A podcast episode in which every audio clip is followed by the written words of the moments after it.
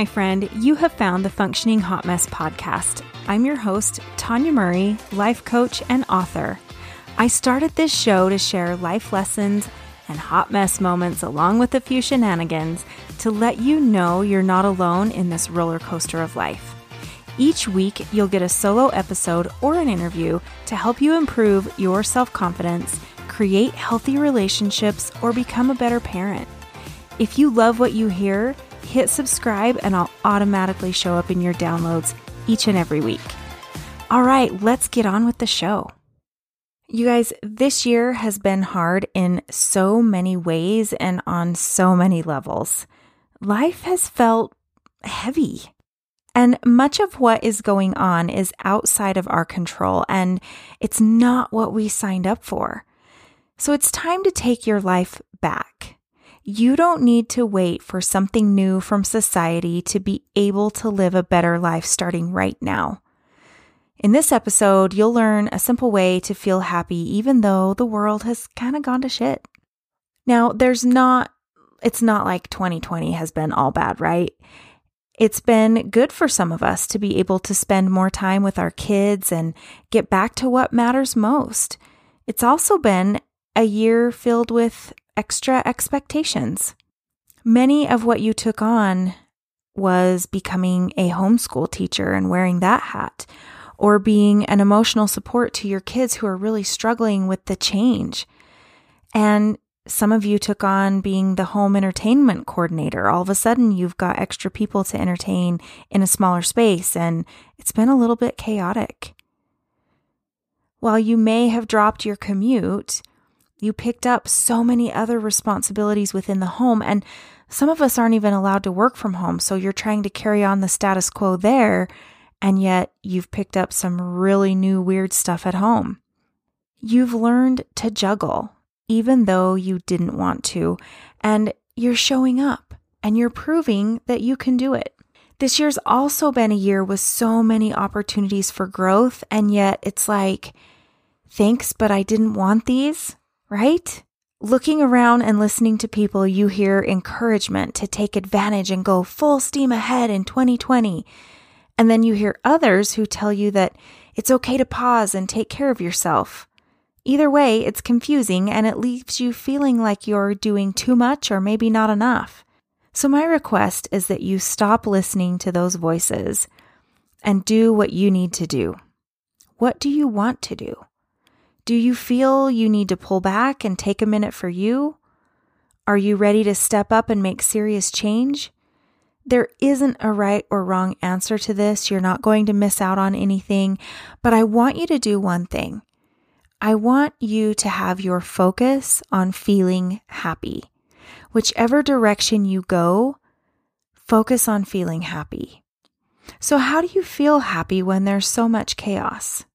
You start by making a list of activities that you do that make you feel happy or calm. So keep your list on your phone and you can add to it later. Maybe you'll want to jot it down in, down in a journal, or you may even want to put it on your fridge or your desk so you can see it. But make sure you have the little things on that list as well as the big ones. If you hear yourself saying that nothing makes you happy, nothing's going right in your life, I'm going to ask you to call yourself out. That is BS. There is something good in your life. Dig deeper until you find it and don't quit digging until you find it. Make a list. Make a list of the things that make you happy. And I want to encourage you to not only put things like my dog makes me happy, my kids, my spouse. I want you to put activities. What could you do? Like physically do. That could be meditation. It could be listening to music. It could be going on a walk, or it could be doing exercise in front of the TV, or cooking, or reading, I don't know, whatever it is that makes you feel happy, calm, taking an Epsom salt bath, all of those are things you can do in your home if you're stuck indoors. Now, when I made my list, I realized that I was only doing one or two things that made me feel happy on a regular basis. No wonder the world felt so heavy. It wasn't so much that the world was heavy because I'm really good at I do not watch news. I don't follow news. I get updates here and there, but I don't live by that stuff because I am anti the negativity that it brings into my home. So I still get the information. I just get it in a different way. And it's not mainstream and it's not all the negativity that's blasting me. So I noticed that even though I wasn't doing things that were necessarily bringing negativity, I wasn't doing anything fun. I wasn't doing things that made me happy. Yes, I did things I enjoy. I listened to books and I listened to podcasts and I read books and I did all that stuff, which I do enjoy. But I wasn't doing things that lifted me up that's like playful and fun. So, what I want you to do is look for ways that you can bring some of the items from your list into your daily life once a day, if possible, or three times a week if you need to. So, for example, one thing that really makes me happy is music. I love rock. I love ballads, grunge, metal, and everything in between. And after I completed this exercise, I realized that I had completely quit listening to music. I mean, I'd pick up a little bit to and from my office, but let's be real, I live like three blocks away. So I might get a little bit, but it's not like I had a jam out time. I just had a little bit here and there, barely enough to listen to a full song. But music is a big part of who I am, and I enjoy it so much. Yet I'd completely given it up. And like I said, I'd been binging on podcasts and audiobooks, and that's still a good use of my time. But I was over consuming those things, and my brain was not getting a break. I was feeling overwhelmed because every book or every podcast I listened to had great ideas that I could apply for personal development or professional development, or I could share with someone. I love to learn. And that was fun for me. But at the same time, it wasn't giving me the joy. It wasn't giving me play. It wasn't giving me happiness. In fact, it was adding to my stress and overwhelm because I was doing too much of it. So for me, music became something that I had let go of and picked back up, and it has really made a huge change for me. And this was just within the last couple of weeks. I mean, now I'm finding me, myself turning on my music and playing those awesome playlists that I love so much and doing it while I cook and involving my kids. We were air guitaring a couple of days ago last week and we're singing and I have it turned up quite loud because that's my thing. You know, you can't listen to rock music without playing it loud. So, anyway, that was one thing that really changed for me. And another trick that I did was I combined music with cooking. Now, I don't like to cook. I am not a fan of being in the kitchen. I don't know what it is. I don't know. It's just not my thing. Okay. So, I'm not a fan of cooking at all. And it's weird because I'm actually fascinated with health and fitness and nutrition, but actually cooking is not something that makes me happy. But I found that turning up the volume and turning on some 80s hair metal brings fun to one of my least favorite tasks of the day. Same thing with folding laundry. I hate folding laundry. I don't know. I guess there are some people who do, and I'm sorry if you do good for you. And I wish you would come and fold mine. However, I'm not a fan of it either. But if I throw music in there, it makes it better. It makes it more fun. And I have a few moments where I kind of get to feel like I'm playing because I'm jamming out to tunes. I'm singing at the top of my lungs. I have it playing loudly. I'm dancing. I'm spinning around. I'm air guitaring. Hopefully, you can paint that picture, or maybe I should apologize if you did. I don't know. The point is that during all the change that this year has brought, I had stopped doing fun things. Even though there have been changes and some of our favorite activities aren't an option, others are. You can absolutely dance in the kitchen and do a quick air guitar. Those little moments will be more memorable than some of the bigger ones. But to feel happy, you need to do the things that make you feel happy. And I know that that is common sense, but common sense is not always common practice. So when you make your list, you may need to go way back. Think of things that you did as a kid that you enjoyed.